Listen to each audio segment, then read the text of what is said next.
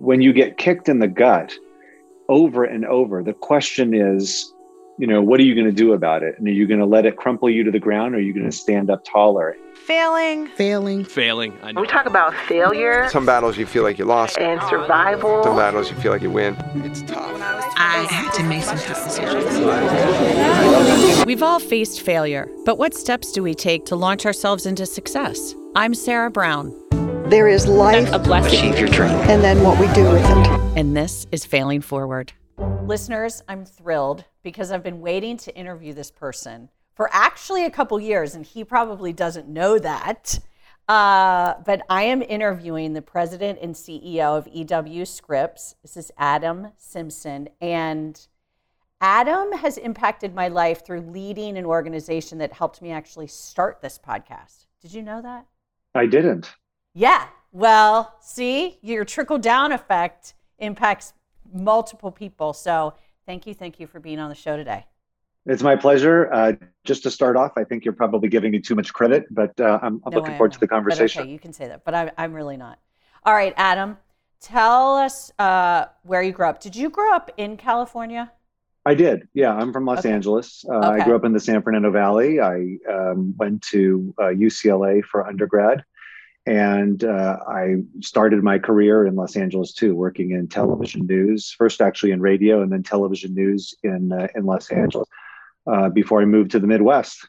Okay, so give us background about your family mom, dad, Um, siblings.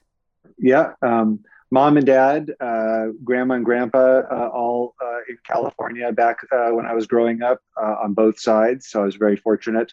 Um, I have a, a younger sister named Bryce, and uh, I had a great had a great family life. Uh, really um, blessed in that way. Okay, um, how much younger is your sister? She's three years younger. All right, so were you guys friends, or were you like too cool for school and you didn't want to hang out with her? No, um, definitely not too cool for school. Um, I think my younger sister sort of terrorized me. Uh, my parents sort of tell stories of me wanting to be such a good uh, big brother and wanting to be, you know, so caring, and her scratching me and biting me, and and uh, we we are great friends now, um, and we vacation together, and we talk on the phone all the time, and we spend time together. She and her husband and family still live in Los Angeles, but um, growing up. I, I would say, and, and Bryce can correct me if she if she listens. Yeah, um, Bryce, I wanted to be for I wanted yeah I wanted to be friends, um, but uh, maybe she was too cool for school. Okay, so uh, I'm gonna guess, guess your age, and you're a man, so you don't really care that I guess your age right now. So I'm gonna I guess don't that you're like probably my age, late 40s, early 50s. Yeah, I'm 46. Okay, okay. I'm 47. All right, we're same Okay. gen. So Okay. living in Los Angeles, growing up in the 80s and 90s, what's it like there? you know this was i grew up in the in in the area that the movie valley girl made famous Dude, okay. If my siblings are listening to this right now, they will die because it was our favorite movie. Julie. right so And Randy. yeah so i um i i grew up in northridge first and then uh, when i was in high school my parents moved uh, us to encino uh, of encino man fame with Pauly Shore Nice. Um, in in Northridge, I grew up um, right around California State University, Northridge. That's where I learned how to ride my bike. That's where both of my parents went to college. That's where they met, um, and uh, and so and that's where the Northridge Quake was. Uh, so I, you know, that's that was home, and uh, it was a different time than it is now. Um, for as big city as Los Angeles was, it was still very much um, the way I, I sort of feel like everybody grew up. I mean, I would disappear on my bicycle in Yeah. the morning, and I just had to be back um, by evening. You know, of course, there were no cell phones, and and uh, as long as I didn't get in trouble and I came back, you know, my parents sort of assumed I'd been, you know, doing healthy things, riding my bike around, uh, going to 7-Eleven, uh, you know, heading to uh, to uh, the convenience store or the liquor store or the bowling alley or the or the straw hat pizza. And that's what you know that's what my childhood was around uh, around going to school and uh, hanging out with my friends Okay, so I don't know those neighborhoods, but so are they kind of suburban esque and okay. Yeah, very much, uh, very much the suburbs. Um, that's uh, where I would say um, probably the neighborhood I grew up in was Orange Fields a good 10 or 15 years earlier.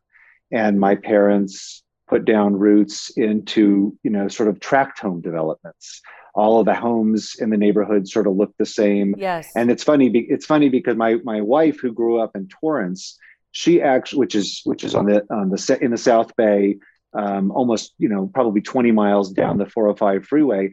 She grew up in a house that looked remarkably similar to the house that I grew up in. Yeah, and and a cul-de-sac that looked very similar. okay. Um, so are your parents did both of your parents work or did your moms work from home and your dad like was it traditional? What was it like there?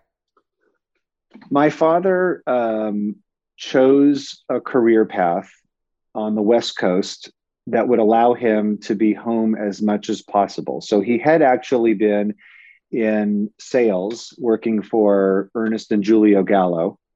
Um, Oh. And, uh, you know, I, I think the story is that he was even given the opportunity to be promoted into sort of a regional sales manager, but that would have taken him on the road. He would have had to have been traveling all over the place. And so instead, instead he decided to get into what then they called the business of being a stockbroker.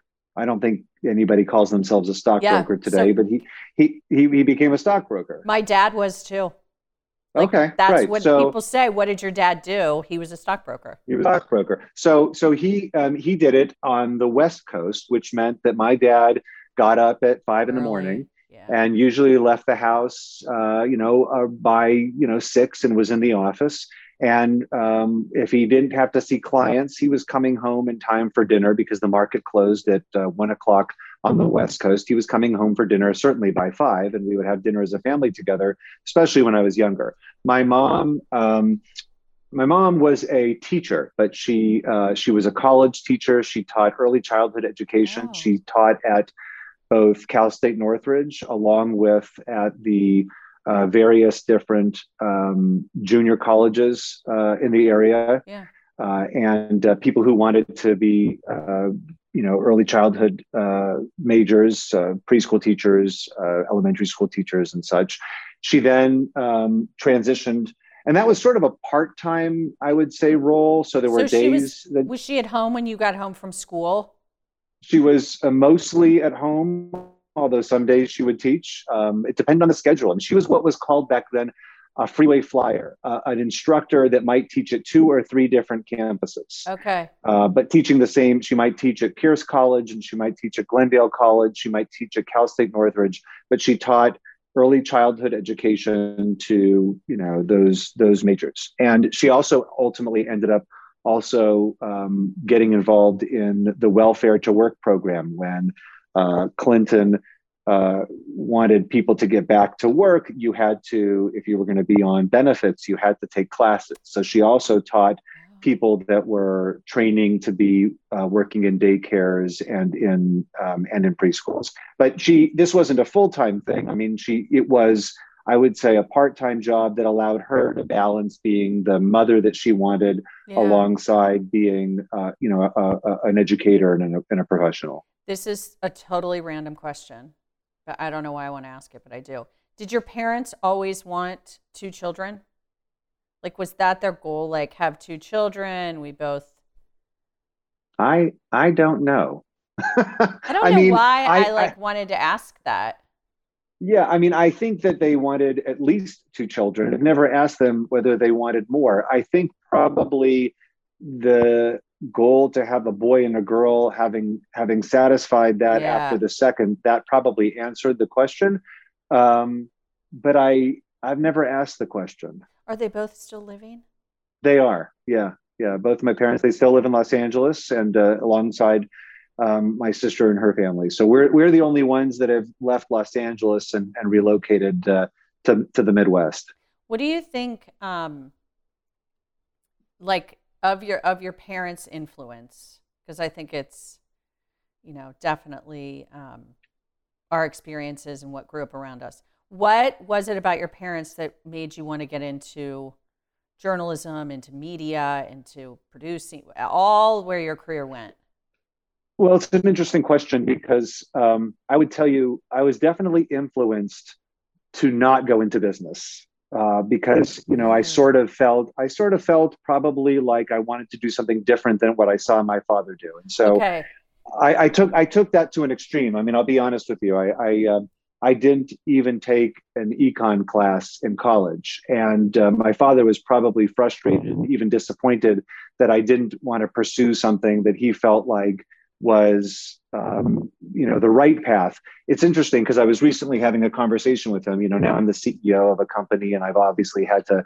Um, you know, not only do a lot of self education, but um, you know, I, I'm I'm surrounded by business, and it's what I do. And and he said to me recently when we were together, "Will you now admit you're a businessman?"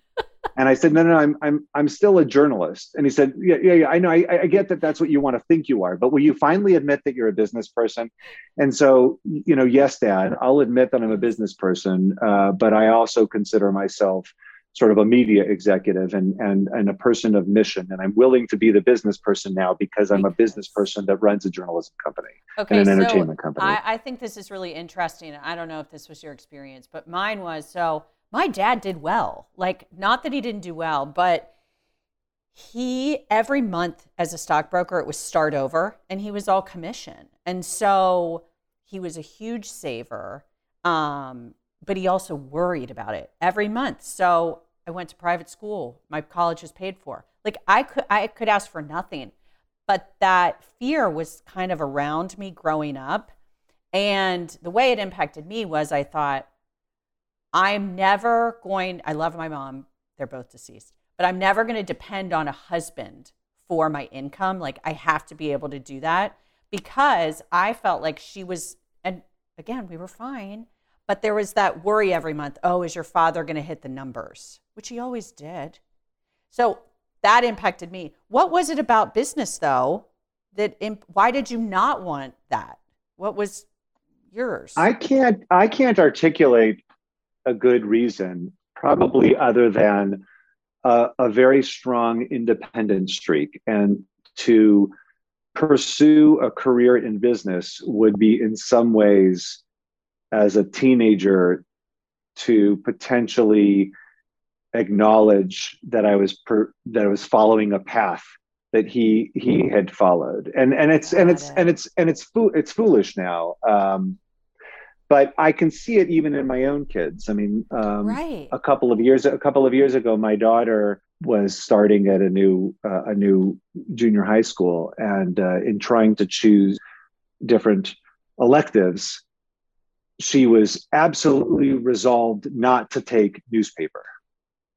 And it was all about the fact that she knew I wanted her to be in newspaper or and and again, not because I want her to go into journalism, because that's not the point, but because I thought it would be a good elective for her, and she's a very good writer and smart and curious, and and uh, of course maybe a little bit uh, it'd be nice for her to be, you know, uh, you know, uh, in journalism, and and she was resolved absolutely not to. Now it turns out she ended up taking newspaper like a year later, but she was extremely clear like it has nothing to do with me wanting to be a journalist or being in newspaper and you know I, I was fine with that Right. but I, I can I can sort I can sort of understand you know now the foolishness that I demonstrated early on. I mean your your question also what what what might have driven me it was probably By the way, good job at doing my job there because we got off topic and you brought it back to the question. that's So okay. good I mean, job. listen, I'm used to it. The, the, I, I guess I, I guess um, Sarah, like the thing that probably influenced my decision to go into journalism was less something overt that my mother and father did yeah. and more a subtext. Um, my grandparents were Holocaust survivors. That was a experience that loomed large in my family, yeah. um, and my parents had nothing separately. My my mother grew up very very poor. Yeah. And my father grew up as an immigrant to this country with parents, Holocaust survivors that came with no education and you know, scraped up enough to ultimately buy a liquor store and and make it in America as as refugees and immigrants, and that um, that drove in me, I think, probably a view around um, society, social justice, um, and so uh, you know, I chose to make a difference in this world by um, journalism and through through the work that particularly investigative journalism through the work that journalism can do to you know to to lay bare when something is not right and to hopefully call on the american people to make it right as a result of the reporting does that make sense Yes. Can I rewind for a second? So, um, your grandparents, what, where did they come from? Where over in Europe? my poland my grandparents were um, were from poland uh, well it's interesting you say they were polish oh, um, they were Jewish and they resided in Poland. Um, and they were certainly nationals of Poland, but the borders around the way the Jewish population was established in Eastern Europe were so was so fluid that sometimes the lines between Russia and Poland and Germany, everything was always constantly in flux. yeah. And I would say that that that Jewish people in Eastern Europe were residents of a place, but didn't necessarily feel that they were of a place, with they the exception, I German, would say, they weren't Polish, they weren't with, with the exception of maybe German Jews, that German No. Jews very successfully after after World War One, but before World War Two, German Jews did assimilate. But my grandparents grew up in a shtetl or a, or, or a community that was mostly Jewish, um, and that's because um, you know they um, they weren't particularly assimilated. They weren't particularly welcomed by uh, the Polish people, People. and uh, the same was true of Jews in Russia, and the same was probably mostly true of Jews in Germany until really the Enlightenment and the assimilation of Jews into German society. Wait, okay, what, when is the Enlightenment? When, what is that? I don't even know. what- Well, I, I, think that there was a period of time um, where Germany embraced its Jewish citizens, or shall I say, Jewish citizens became secular. And in becoming more and more secular, they they were most comfortable becoming German and German Jews versus Jewish Germans. I should And that's say. I'm not. A, after- I'm not an expert on this. that's before, that's after World War One and before World War Two.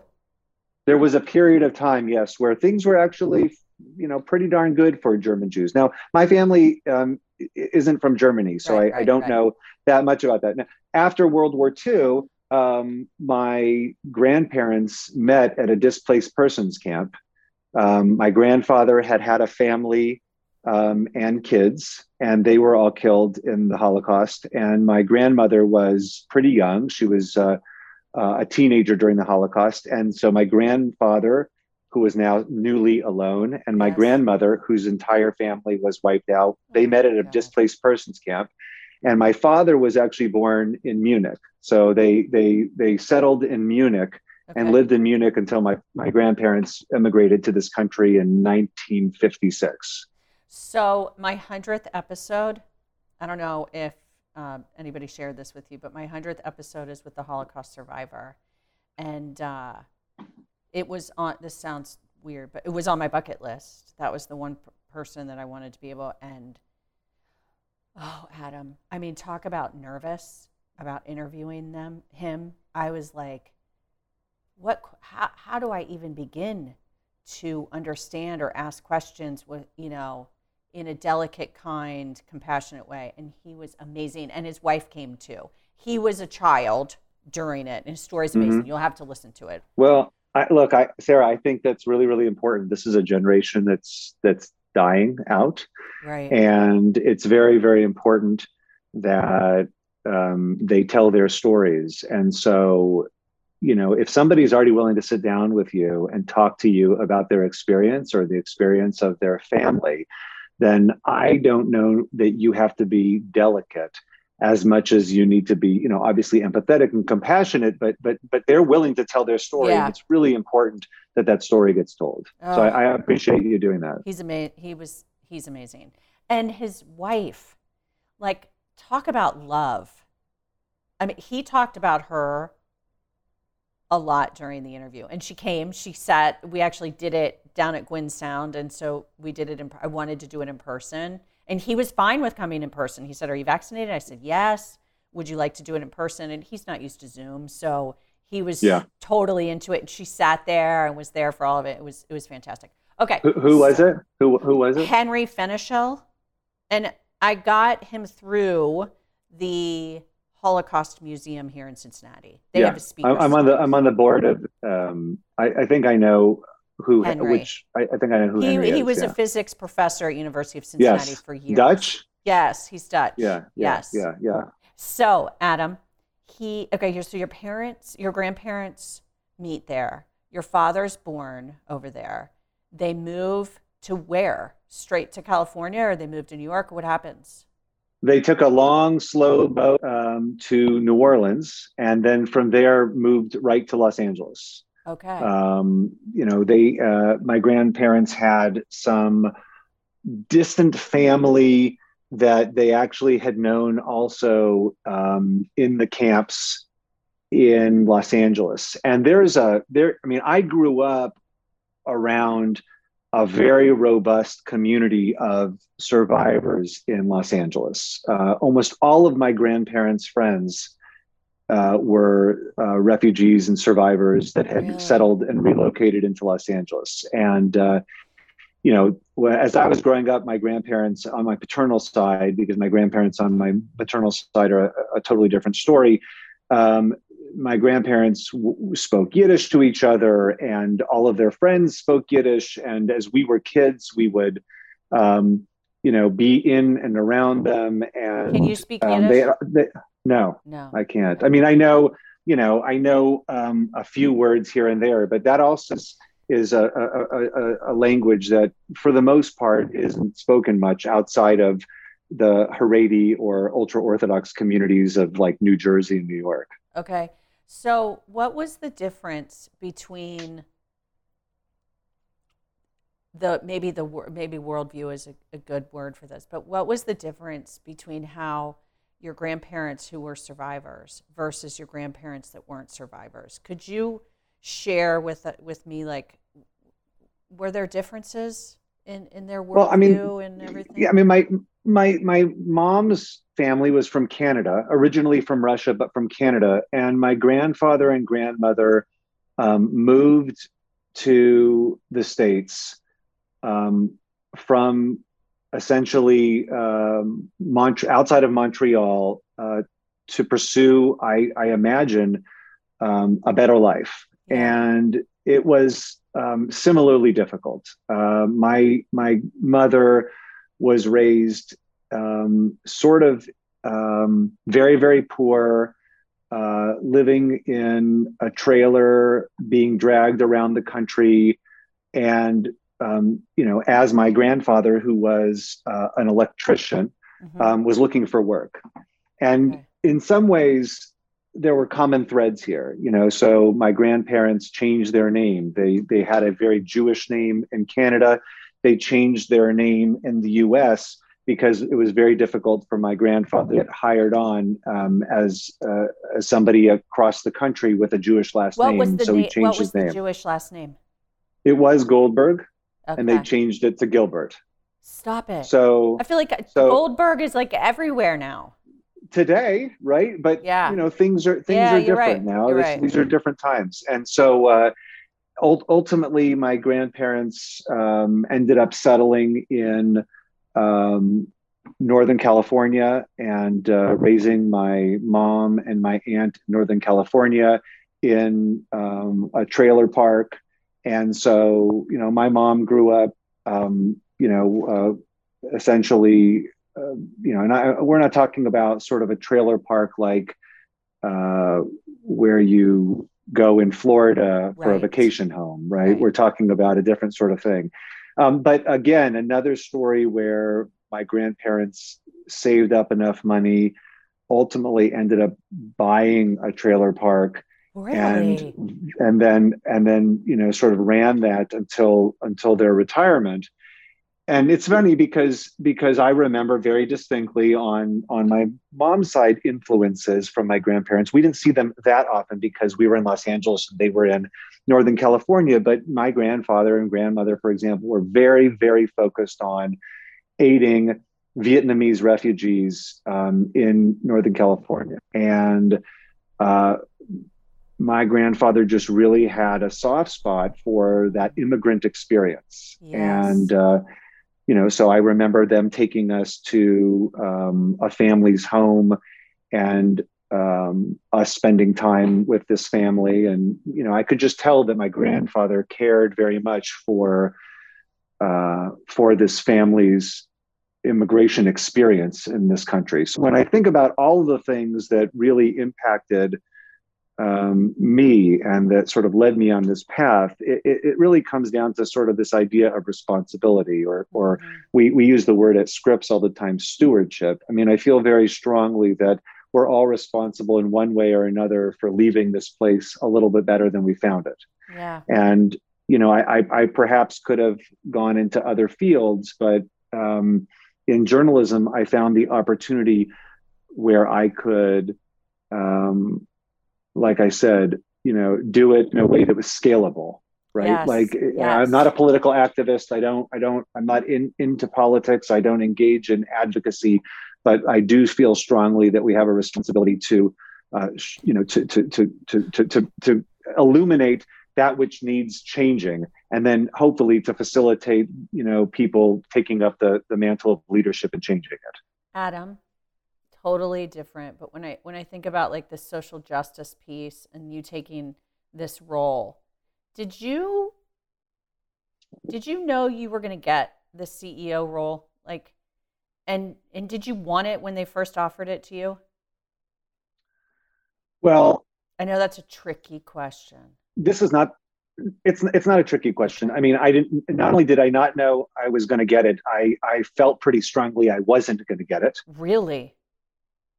Um, and and and um, I could tell you um, I never pursued or this Yeah. wasn't like my life's goal, right? I mean, my my this, my goal was to be a investigative journalist by the time I was 28 Okay. and I really stopped planning after that. Um, and so, you know, that's that's really what I wanted to do. I mean, in truth, I really hoped I would one day have the opportunity to work for shows like 60 Minutes or Dateline or Primetime Live at the time. Mhm. And my career went my career obviously went in a different direction, and it has everything to do with this company Scripps um, Scripps's dedication to journalism and the mission.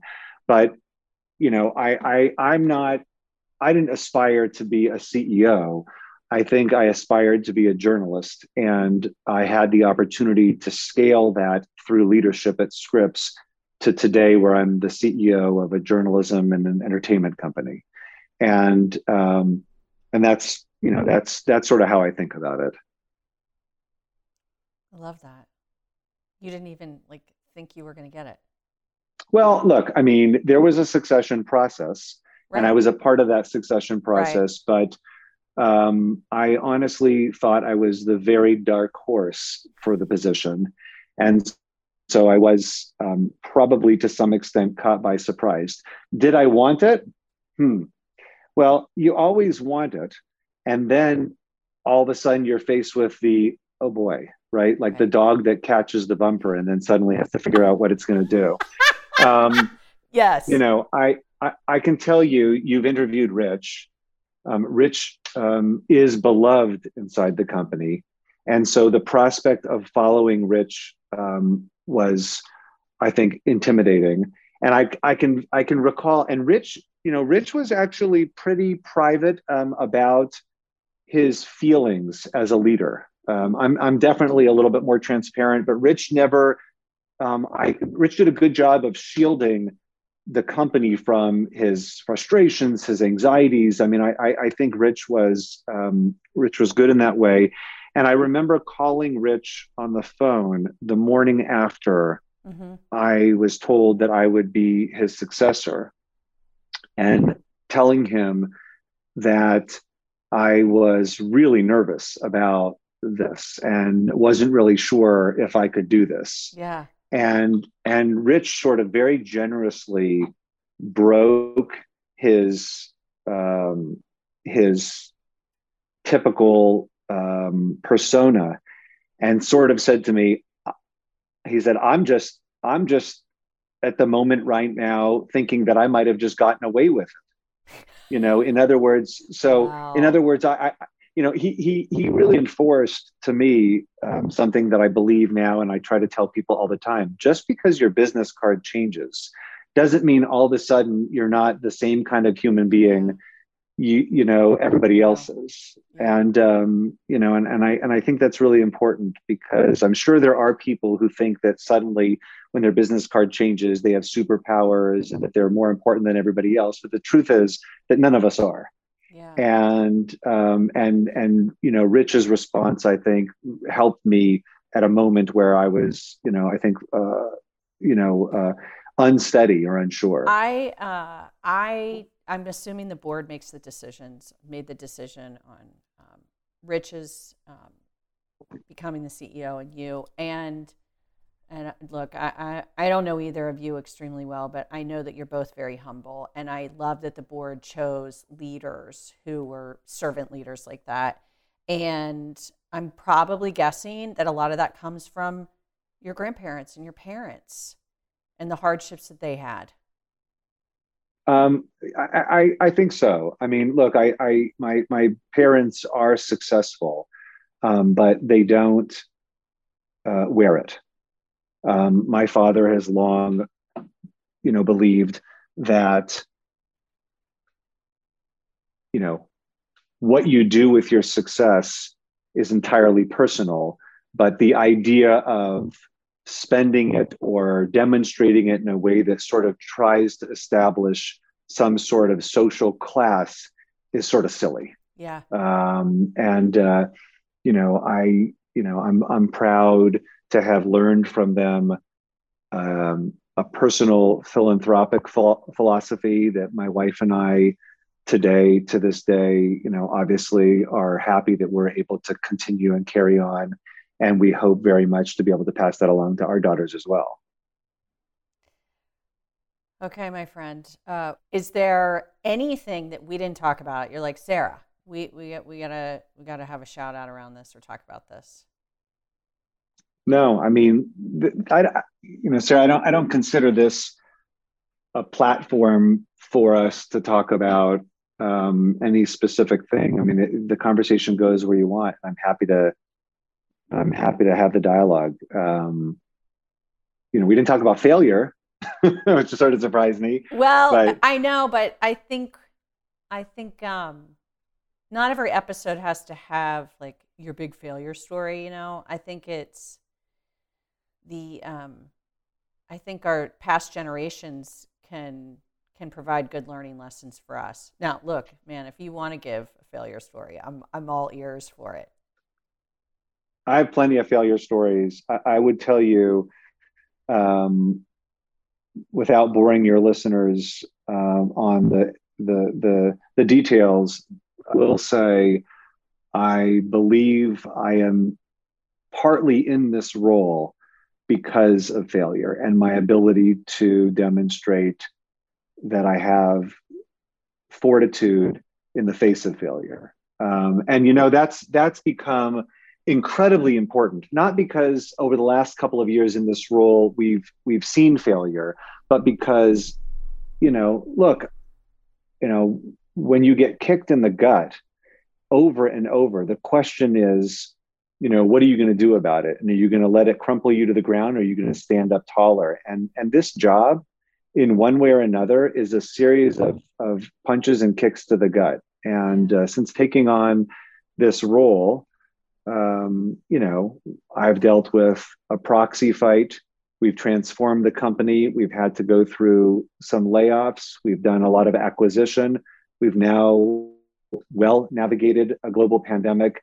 And none of this was really, I think, in an instructions manual that came with the job. I think No. it was more, you know, you know, how you handle all of the all of the, all of that. Let okay. So if you were to give your one one or two like resiliency tips, or how do you personally manage that? I actually think that stress and failure are like exercise. Yeah. If you avoid it, then you're never going to be strong enough, right? So, in other words, and I and I've talked to my That's kids good. about That's this. good. It's sort of like you know, if you want to lift a 50 pound barbell, um, you're going to need to spend some time with 10, 20, and 30 to build up to it. And so, if you spend your life avoiding lifting those weights, don't be surprised when somebody throws a 50 at you and you drop it on your toe. So, from my perspective, you know, the failures that I experienced um, in in leadership and even in journalism ahead of becoming CEO conditioned me to recognize that um, when that 50 pound dumbbell was thrown at me, and you know, look, the pandemic, it wasn't a pound dumbbell; it was like a hundred pound Right. uh, right. dumbbell. Uh, you know, alongside the senior leadership team at Scripps, we were able to together catch that dumbbell and curl it. Mm. And and and so I think uh, avoiding avoiding stress, avoiding challenge, avoiding risk is a mistake because ultimately you're going to get thrown it in your personal or professional life. And the only way you're going to know whether you can handle it is if you've handled it before in smaller doses. Amen. There you go. Sensei. That was amazing. Did you like that, Sensei? Oh God. I'm just I'm just trying to I'm, I'm teasing you. No, I'm teasing you. Yeah. Okay. Come on, All right, good. please. Come on, come on. Uh all right. You are awesome. Thank you for being on here. This is good riff, wasn't it? I was super Yeah, it was fun. It was. It was. was a terrific pleasure. oh, I like that. It was a terrific pleasure. It was fun to do it. Take care. I want to thank everyone behind the scenes, especially Adrian Donica and the team at Gwyn Sound. Also, please find us on social media outlets at Fail Forward Pod.